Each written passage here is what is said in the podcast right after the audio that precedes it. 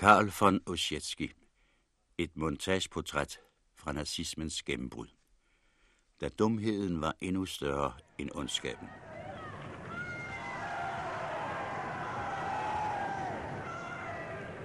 Ser til lader æder ikke forskrække. Til det må ske. Men enden er ikke endnu. De folk skal rejse sig mod folk og rige mod rige, og der skal være hungersnød og jordskælv her og der. Men alt dette er vejernes begyndelse. Således står der hos Matthæus 24. kapitel, vers 6 og 7. Ich eröffne die Massenkundgebung der Nationalsozialistischen Deutschen Arbeiterpartei Gau Berlin. Wir grüßen den Führer an unserer traditionsreichen Kampfstätte im Berliner Sportpalast mit dem alten Ruf Adolf Hitler, Sieg heil! Et verdensbillede, en livsform, tilegnes og udtrykkes gennem sproget. For medlemmer af en og samme kultur er deres sprog grænse også grænsen for deres verden. Den kan udvides, men ingensinde overskrides, for så vidt er enhver tolkning et forsøg på tilegnelse. Inden for rammerne af deres verdensbillede forsøger et hvert sprogfællesskabs medlemmer at anskueliggøre de centrale temaer i deres personlige og samfundsmæssige liv. Sprogspil udføres eller spilles af mennesker, af menneskelige væsener, der har et liv, der skal leves, uanset hvor og hvordan. Hungrende eller mætte, i lejre eller på flugt. Verdensbilleder kan have en vis totalitet i sig, såsom at være Guds udvalgte, eller indeholde den totale sandhed. En sådan udlægning af verden synes på visse tidspunkter i historiens forløb at stå til revision.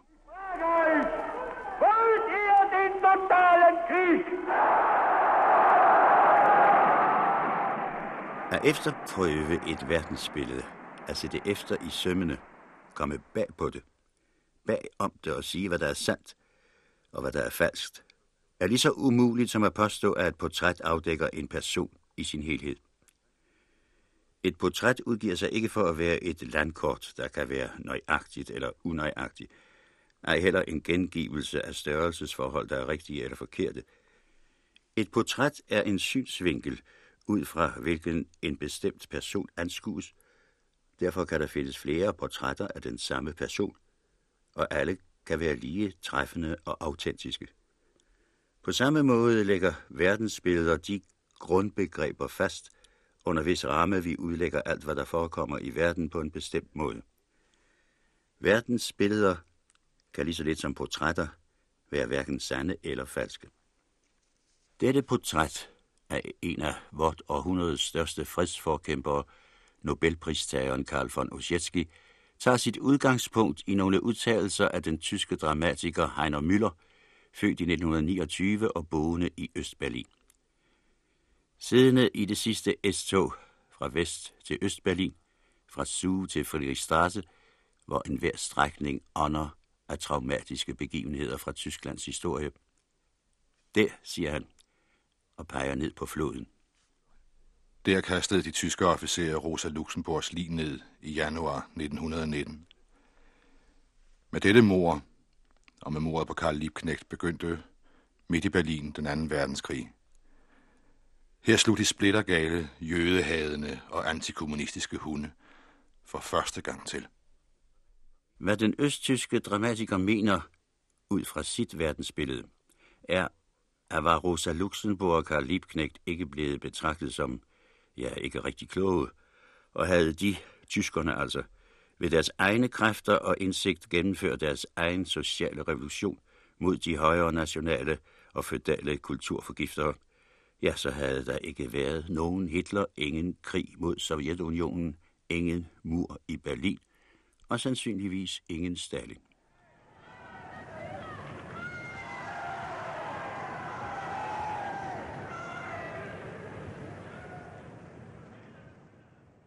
Det historiske syndrom, som den nu levende tyske dramatiker Heiner Müller drager frem af glemselen, opstod for øjnene af Tysklands store pacifist Ossietzky netop i de år. Skyldspørgsmålet blev for det tyske folk et eksistensspørgsmål. Skyld for krigen, skyld for den fornedrende fredsaftale, skyld og skamfølelser kan være så uudholdelige, at grunden til dem må fortrænges, og man kan miste den menneskelige evne til medfølelse. Ossietzky blev født samme år som Adolf Hitler, 1889. Han forlader realskolen i 1904 og bliver ansat ved Amtsrådet i Hamburg, samtidig med at han forsøger sig som skribent. Han gifter sig i 1914 den 22. april med Mort Woods, hvis far er engelsk officer, der under tjenesten har giftet sig med en indisk pige. Jeg blev født den 11. december 1888 i Hyderabad. Min far var engelsk officer. Jeg var knap syv år gammel, da min far døde af et hjerteslag under en overlov i England. Knap et år efter døde min mor tyfus. Jeg kom på klosterskole, og jeg husker, at jeg så gerne ville have min mors billede hængende over min seng. Hendes forfædre hørte til en gammel indisk adelslægt, men det kunne der ikke være tale om. Der måtte kun hænge hellige billeder. Heldigvis åbnede klostrets porte sig, og jeg kom med et skib til England til min tante, min mors ældste søster, der førte hus for min bedstefar. Senere kom jeg på Cheltenham College. Oshetsky var, da han giftede sig med Maud, imod militær og krig, men han var ikke militær nægter, som så mange virkelig radikale. Hans generalieblad viser ham da også som ret udulig. Halskatar, halsbetændelse og nervøse hjerteforstyrrelser er ofte forekommende. Og ved et normalt, eller som man dengang mente, almindeligt krigsforløb, ville et sådan kontormenneske ikke blive indkaldt. Men efter Marenslaget i september ville den tyske general Falkenhayn tabe den franske hær for blod og indledte sit uophørlige angreb på Verdun for den endelige sejr. Todermann, højdedrag 304 Fort Dumont, skrev sig ind i krigshistorien. Dette store blodbad krævede nye indkaldelser. Karl var fritænker, og da han første gang stod mønster op i gelid foran en befalingshavende med jord og afventede, hvad der skulle ske, lød ordren, fritænkere, gudløse, sektarister og ateister, træd frem.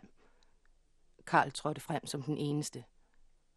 Majoren så dødsens alvorligt på ham og sagde, også for en gudløs svinehund gælder faneeden. Karl beskrev den kejserlige officers minespil med meget humor. Osjetskis humor forlod ham hurtigt under krigens forløb. Han blev armeringssoldat i Flandern, og de påbegyndte litterære arbejder, som han i samarbejde med sin hustru havde skrevet, måtte lægges til side. Og hun, hun bliver nødt til at ernære sig ved at give undervisning i engelsk. Og brevene fra Karl bliver nu mere og mere alvorlige. Karl havde skrevet nogle noveller, som han havde tilegnet mig, men en dag modtog jeg et brev fra ham, som jeg her vil videregive. Det giver et lille indtryk af, hvordan tingene udviklede sig for ham. Min kære lille Modi, skriver han. Det er snart længe siden, at jeg tilegnede dig mine små historier, som glædede dig så meget. Og nu gør jeg dig vel ked af det, når jeg fortæller dig, at jeg nu ikke længere kan dedikere dig disse noveller. At jeg i dag overhovedet ikke længere kan tilegne noget menneske disse ting, men derimod formodentlig brænder dem. De er for mig et produkt af en tid, som jeg gudskelov har lagt bag mig. Jeg har tabt gejsten, min længsel efter kunst, som jeg engang følte så stærkt er forduftet. Et hvert skabende menneske må med sin person kunne gå igennem både himmel og helvede. Det hjælper ikke bare af til at kaste et blik gennem kikkerten og derefter aflægge beretning om, hvad man har set. Da jeg skrev mine noveller, var jeg ufølsom, havde ikke lært lidelsen. Derfor den lette, spottende tone, den selvbevidste overlegenhed. Nu, her hvor jeg opholder mig nu, er jeg ud over dette og har lagt det bag mig. Som så mange andre, der oplevede denne den første verdenskrig i nærbilleder, og ikke gennem teleskoper og feltkikkerter, var oplevelserne frygtelige og gennemgribende forandrende.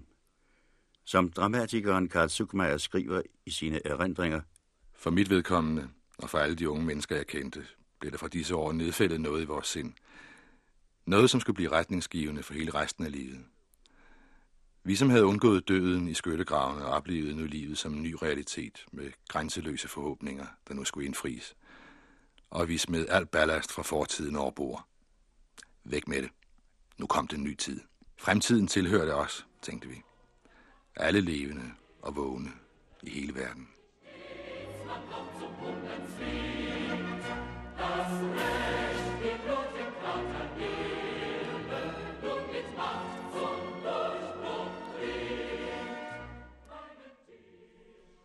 Herhjemme havde politikken allerede den 23. november 1918 to billeder på side 6. Et af Hindenburg og et af Sparta-gruppens leder Liebknecht. Nedenunder står, den gamle feltmarschall Hindenburg og Sparta-gruppens fører Karl Liebknecht repræsenterer de to største modsætninger, der findes i Tyskland. I Hindenburg er den gennem århundrede nedarvede soldaterånd og tradition læmeliggjort. For ham står den strenge disciplin som ubetinget pligt under alle livets forhold. I kraft heraf bøjer han sig for den ny tingenes orden. Liebknecht er på sin side militarismens og militærvæsenets mest ubønhørlige fjende. Han vil bortrydde et hvert levn af det gamle system og løse alle trykkende bånd. Men ejendomlig nok fører hans bestræbelser dog bort fra den virkelige demokrati og hen imod et diktatur, proletariatets diktatur. Det tyske folk måtte nu selv vælge.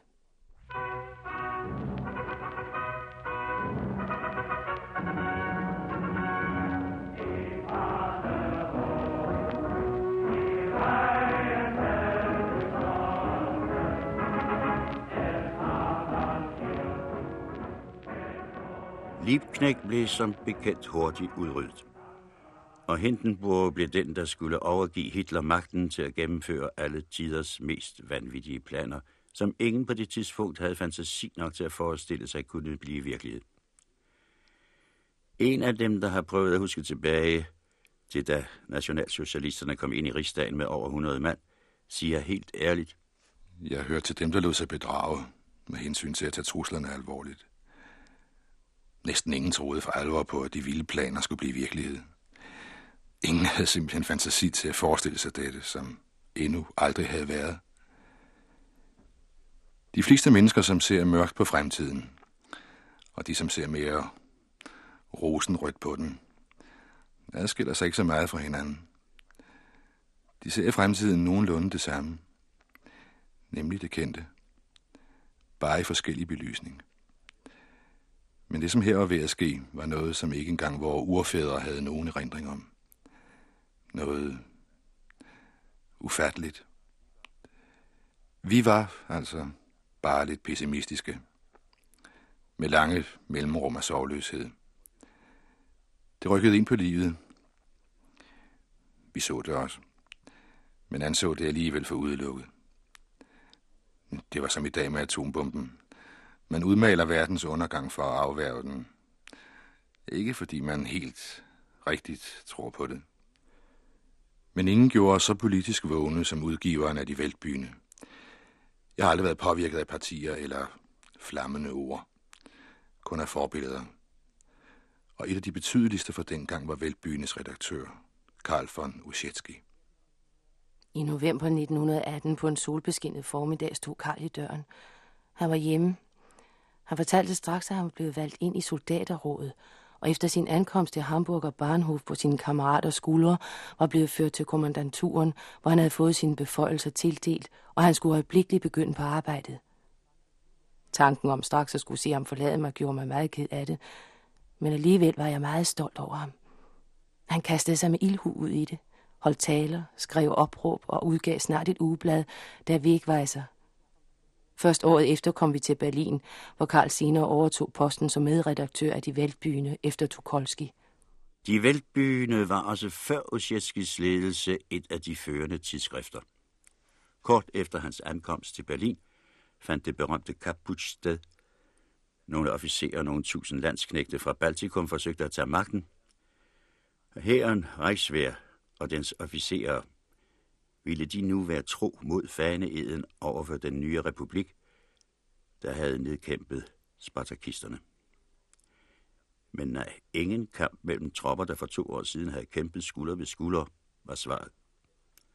Så soldaterne blev på deres kaserner, regeringen flygtede til Stuttgart, officererne blev i deres hjem.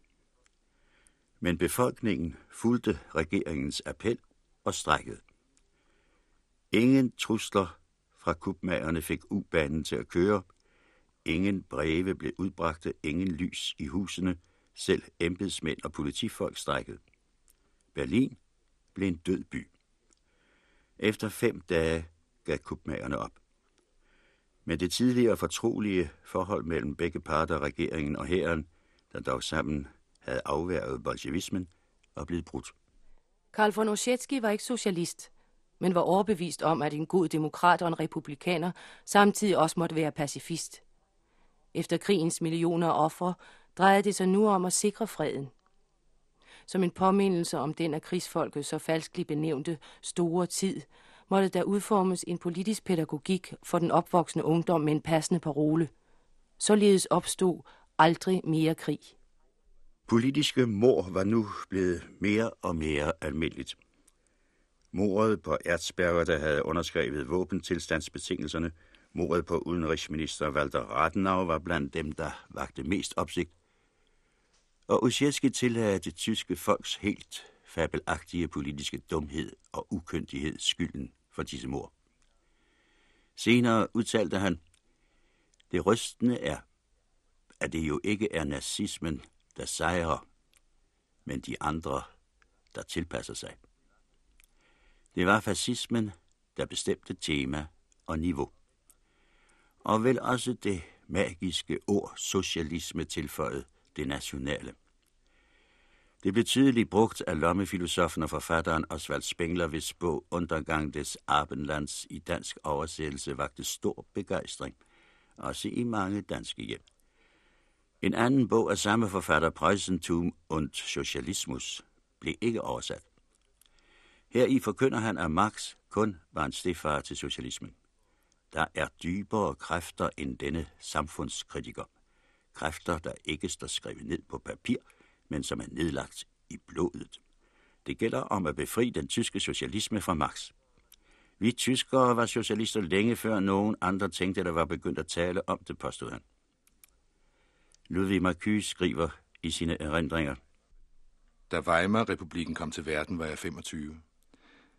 Da man om sider endelig havde forgiftet den, var jeg 39. Disse fantastiske år, mine bedste år, disse glitrende dage i Berlin, der som tiden går forekommer mere og mere lysende. Vi var til stede.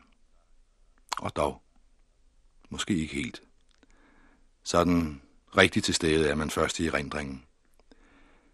I dag, hvor man i årtier har levet under det 20. århundredes 30 års krig, er det vanskeligt at forstå os. I 1914 havde vi de mest fantastiske forestillinger om krig, der var modelleret over lystige og elegiske ridderstykker. Vores viden og indsigt var ringe. Og i dag ser jeg selv de indvidede medborgere dengang ikke vidste nær så meget, som de senere i deres memoarer foregiver. Hvad der sker i ens nutid, erfarer man i reglen først i sin helhed fra historikerne. Der er livshistorier, der som hel har sagt det, står skrevet i de tomme sider af erindringens store bog. Og for mig er disse millioner af tomme sider mere tankevækkende end de trygte.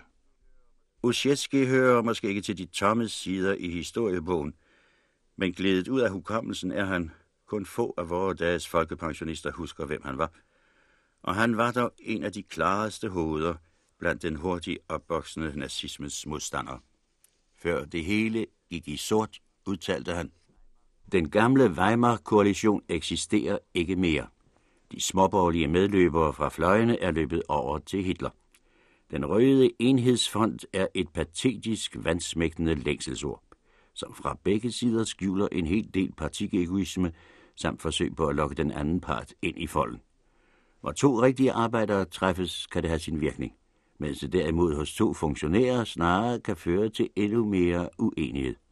Lad os derfor i dag lægge alt dette til side. For nu drejer det sig ikke om at forsøge at sammensmelte disse to partier, men derimod om at stå sammen i et forsvar for arbejderklassen. Først og fremmest må det fra begge de to partiers side anerkendes, at reformisme og radikalisme er to legale sider af arbejderbevægelsens historie. Det ene peger ind i fremtiden, det andet tager sig af nutiden. Begge funktioner er livsvigtige, og begge løber i dag faren for at miste både nutid og fremtid. For i den nuværende epoke, og det må stå helt klart, ligger initiativet ikke mere hos arbejderbevægelsen, hverken hos den reformistiske eller den revolutionære fløj. Socialdemokratiet er kørt fast i deres opportunistiske knep, såvel som det kommunistiske parti i deres stræben efter verdensrevolution.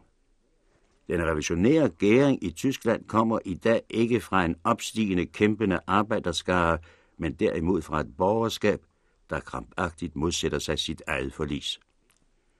Midt i den vaklende kapitalisme er arbejderne i defensiven. Det er den store overraskelse i denne periode. Og det er det, der må være bestemmende for handlingerne og valg af midler. Det gælder ikke mere om at have ret, men om at redde hele den organiserede socialistiske arbejderbevægelse fra udslettelse.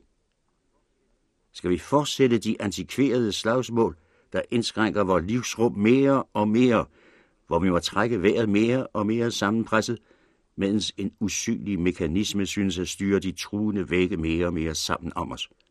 Jeg spørger jer, vil I i morgen overhovedet have mulighed for at udtale jer?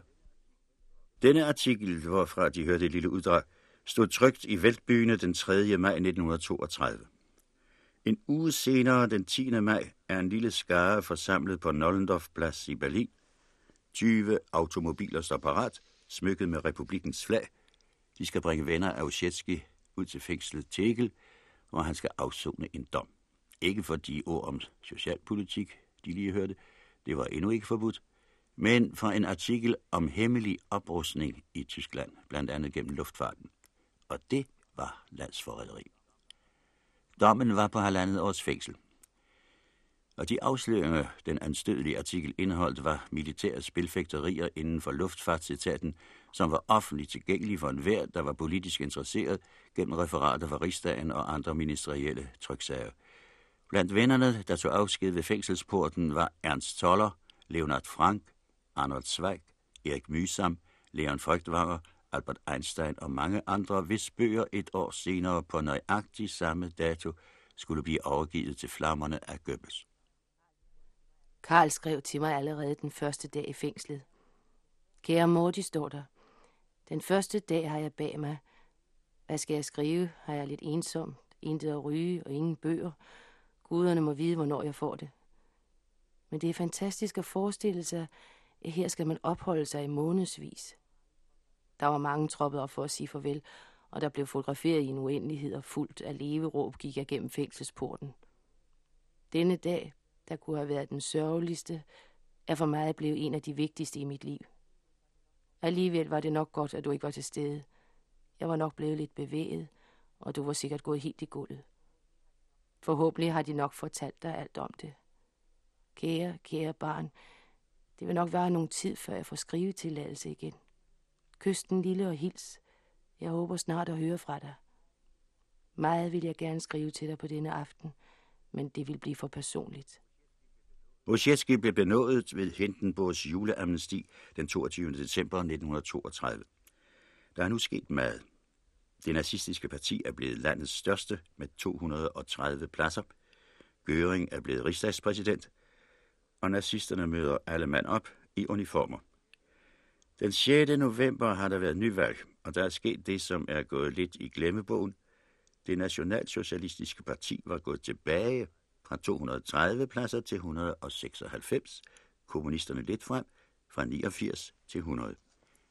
Den 12. november meddeler økonomividunderet Schacht i et brev til Hitler, at førende industrielle vil anbefale ham som kansler til Hindenburg.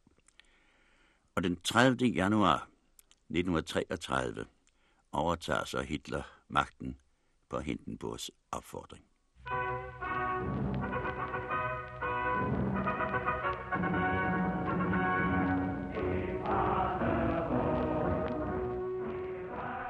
I 1932 havde den sidste store teaterpremiere fundet sted i den døende Weimar-republik.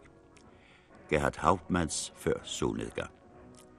Hvad vidste man ude i verden dengang om denne solnedgang for et helt folk, før det kom i nyhederne? Intet. Der var ikke tv, der afslørede SA i gaderne. Der var UFA-film i hænderne på magthaverne. De, som ustandsligt ønsker at lave verdenshistorie, og de, som medfølende følger de daglige kampe, og endelig de, som udelukkende har deres egen fortsættelsesroman i tankerne – alle disse er dog kun en ringe del af den store masse, som ikke mærker noget, og der kun, hvis det lige rammer dem selv. Og det gør det jo ikke, så længe det er i sidegaden, det foregår. Benötigt totale und radikale, als wir ihn uns heute überhaupt erst vorstellen können. Hitler og hans følgesvende havde haft magten i et par uger, da det tyske forfatterforbund indkalder til et møde i Berlin. Ossietzky skal tale for første gang efter sit fængselsophold. Han har lige konstateret den nye situation med de kendte ord. Kontrarevolutionen behersker nu dalen, og vi, vi lever i dalen. Og det tør nok antydes, at de fleste af de forsamlede forfattere ved dette hurtigt indkaldte møde befandt sig dybt nede i dalen. Ludwig Marcuse, som var til stede og også skulle holde tale, fortæller. Uschetsky var ikke nogen stor taler, men denne aften opflammede han os med sine stilfærdige ord. Jeg tilhører intet parti, sagde han. Jeg har kæmpet til alle sider. Måske mest mod højre, men også mod venstre. I dag ved jeg, at til venstre står kun forbundsfælder. Og den fane, jeg bekender mig til i dag, er den, der vejer over den forenede antinazistiske front. Som pacifist melder jeg mig ind i rækkerne af den store hær, der kæmper for frihed. To dage efter dette møde i sætter den nye stat sit originale selvportræt. Jeg og et par kolleger sidder på en bierstube på Kurfürstendam, da en tjener kommer hen til bordet og fortæller, at Rigsdagsbygningen brænder. At han havde lige talt med en taxichauffør, der havde set det. Rigsdagen brænder. Hvem har sat ild på? Svaret kom prompte fra de forskellige borgere. I to udgaver. Det er nazisterne. Nej, det er kommunisterne. Svarene kommer ofte før spørgsmålene. Næste morgen begyndte arrestationerne.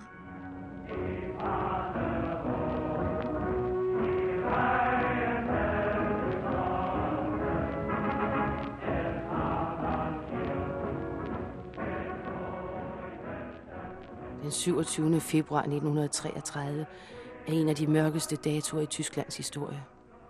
Karl var kommet sent hjem fra et møde, og havde på vejen fået en ekstra udgave i, der stod, at rigsdagen brændte.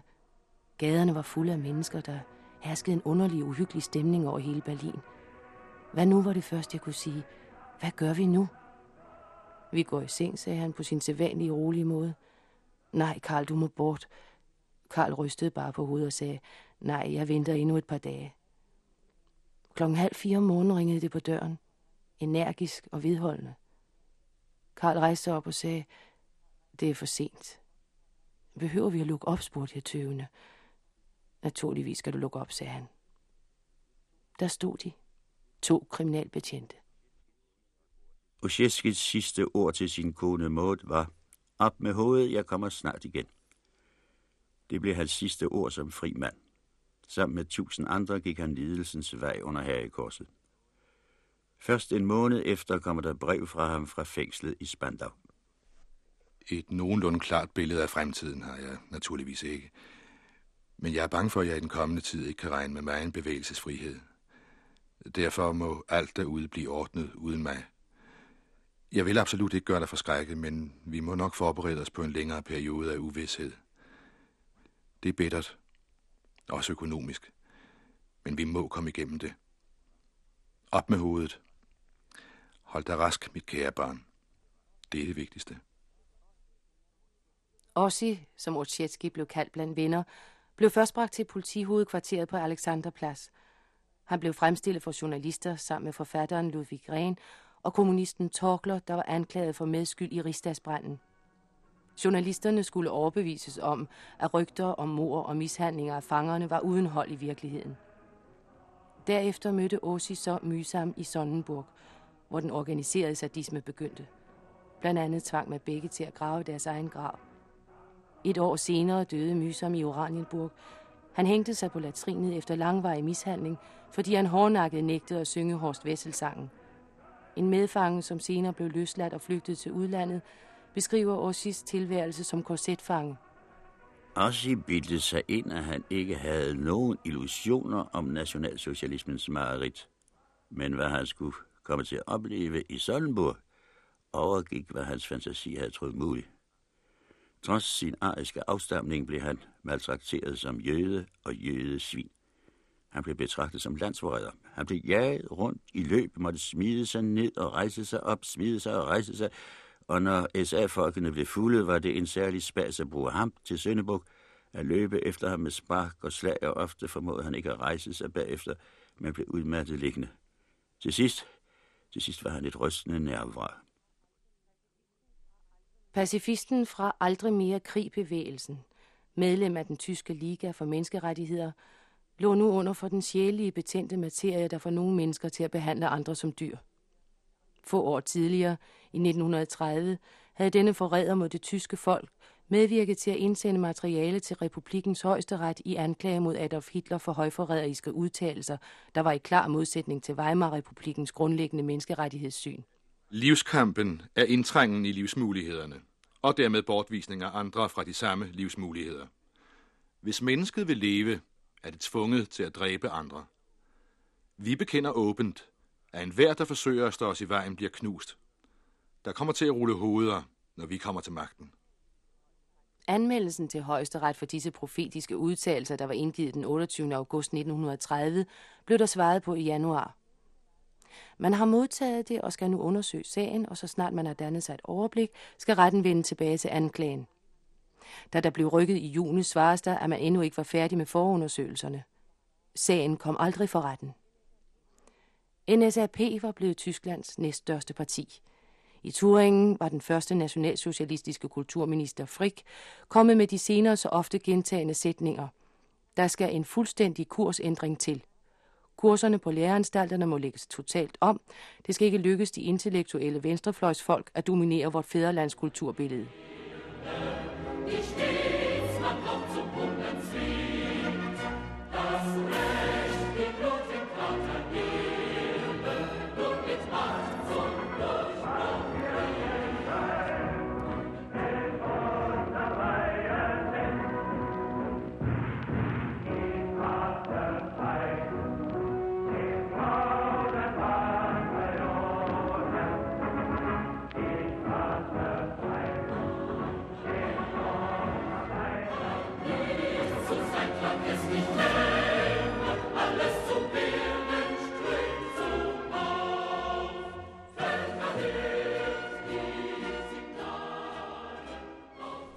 1. maj i Berlin 1933.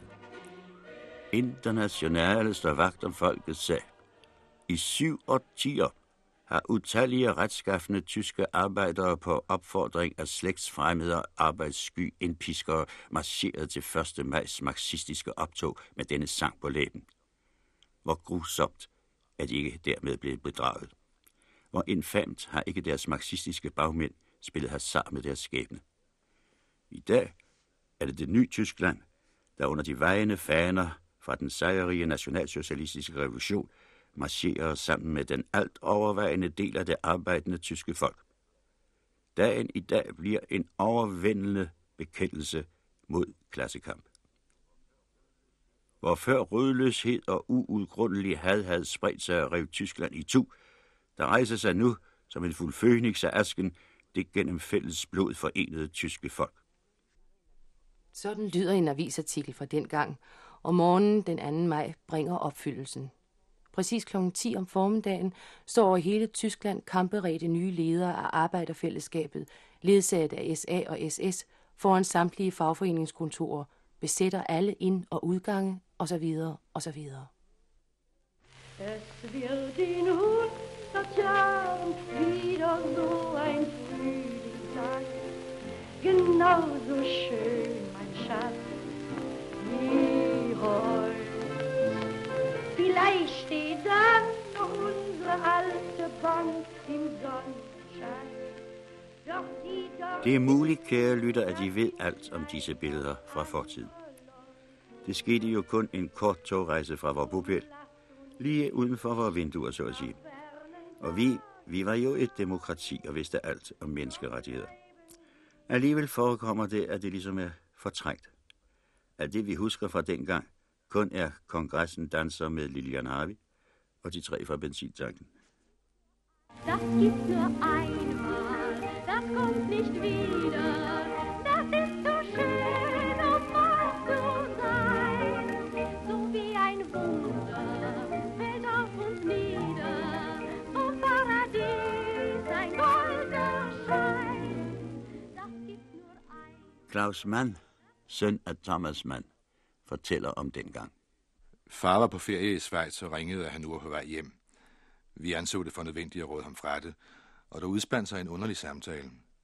Det var muligt, ja, sågar sandsynligt, at vores telefon blev aflyttet, så vi undgik at tale om den politiske situation, men talte kun om vejret. Det var yderst dårligt her i München, påstod vi. De gamle ville gøre klogt i at holde sig væk et stykke tid. Desværre så min far så ikke i stand til at indgå i den slags overvejelser. Ah, så slemt er det vel ikke, mente han. I øvrigt var det også dårligt der, hvor han var, og det så ud til at blive regnvejr. En henvisning til husets tilstand, det var rodet, og alt flød rundt omkring, synes heller ikke at gøre indtryk. Og en smule uorden rører mig ikke. Jeg vil hjem. Vi kommer i overmorgen. Nej, det går ikke. Du må ikke komme. Endelig sagde vi det lige ud. Bliv i Schweiz. Du vil ikke være i sikkerhed her. Så forstod han. Nogle af vores venner var allerede anholdt, andre havde gjort sig usynlige, og selv følte vi ikke lyst til at møde de nye herrer åbenlyst, men ret længe kunne det uhyggelige jo ikke vare. Et par uger, et par måneder måske. Så måtte tyskerne komme til besindelse og skille sig af med dette smagløse regime. Men indtil da var man vel bedst af vejen i udlandet. Jeg tager kun en kuffert med, sagde min kone Erika. Ich hab noch einen Koffer in Berlin.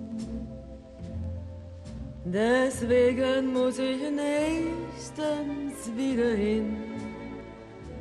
Die Seligkeiten vergangene Zeiten sind alle noch in meinem kleinen Koffer drin. Ich hab noch Den amerikanske journalist Knickerbocker besøgte Osjetski i fangelejren, og der udspandt sig følgende samtale skabt overvåget af vagtmandskabet. Hvordan har de det? Godt. Hvordan behandler man dem? Oh, godt. Og maden, hvordan er den? Jo, også god. Får de noget at læse? Jo, ja, ja, ja. Må man sende dem bøger? Ja, gerne. Har de nogle særlige ønsker?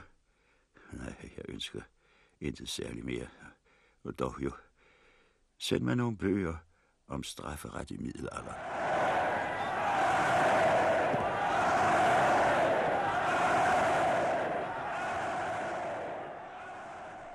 Nogle år senere, i 1935, får en kendt medlem af Røde Kors, Karl Buchart, tilladelse til at besøge tyske koncentrationslejre. Og et af disse besøg skete uanmeldt for at undersøge forholdene for Osjetski. Ved ankomsten forlanger Bukat at komme til at tale med forfatteren og pacifisten Karl von Ossietzky. Lejrkommandanten benægter først, at der skulle være nogen af de navn i lejren, men da Bukat så tager prøjsertonen på og siger, at han ved, at vedkommende opholder sig der, hvis han da ikke uanmeldt skulle være afgået ved døden, og det ville jo være en alvorlig sag for lejrledelsen.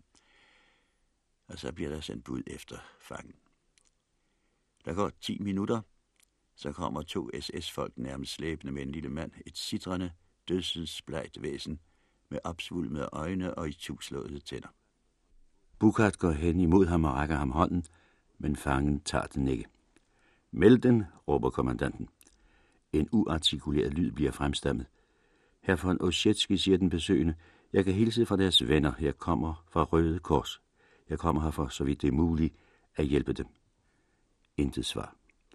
Foran ham står et menneske, der skønt endnu levende er ved den yderste grænse af, hvad et menneske kan udholde.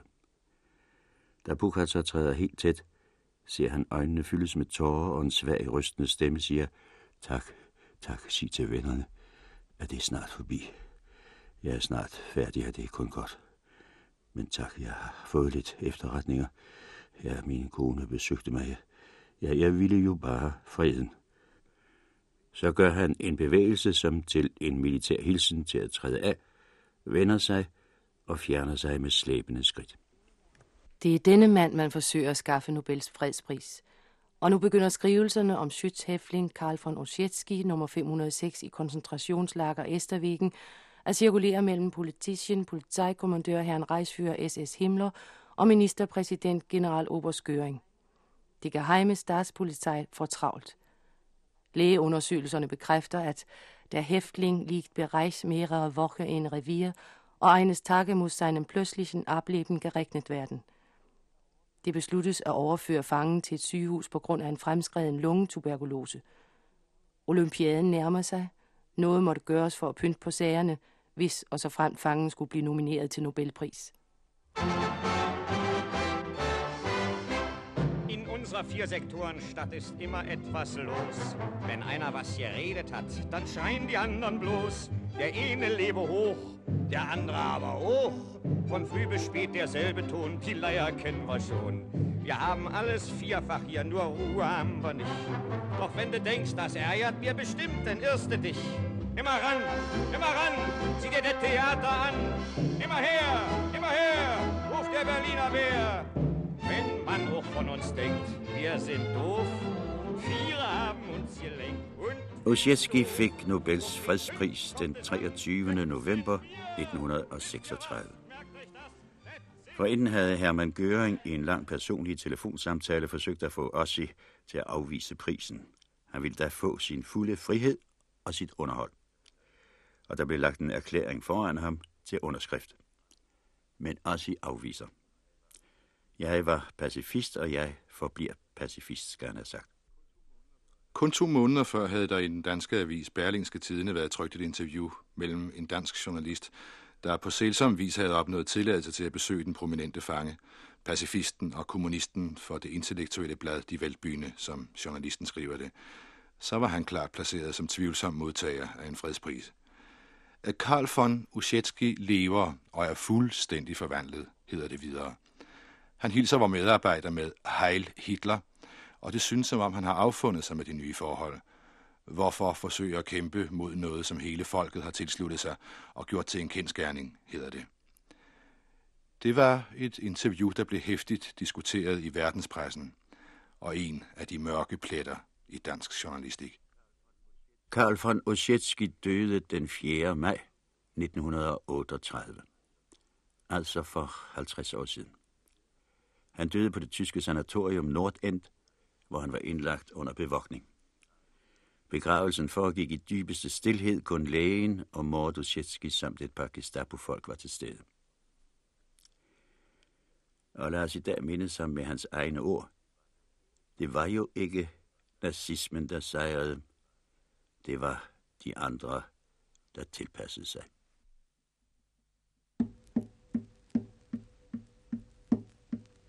As long as the moon shall rise, as long as the rivers flow, as long as the sun will shine, as long as the grass shall grow.